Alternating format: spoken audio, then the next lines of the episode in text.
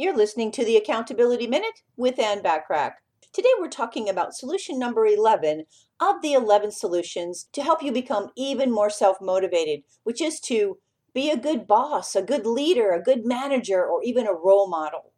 Be kind to yourself. Eat well.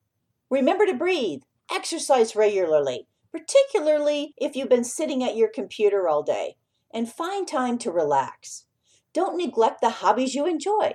If you play tennis once a week, then schedule that into your weekly routine. Finding the right balance takes time and practice. So learn to be your own best friend and listen to your inner voice. Implement all or some of these 11 concepts that we've explored over the past 11 days into your life to help you increase and maintain your self-motivation. If there is anything I can do to assist you, please don't hesitate to let me know. And of course, if you want more from me, the Accountability Coach, get more high-value content by subscribing to my Accountability Coach podcast, which can be found on most podcast platforms and in most English-speaking countries, and of course, on my website at accountabilitycoach.com. Thanks for listening.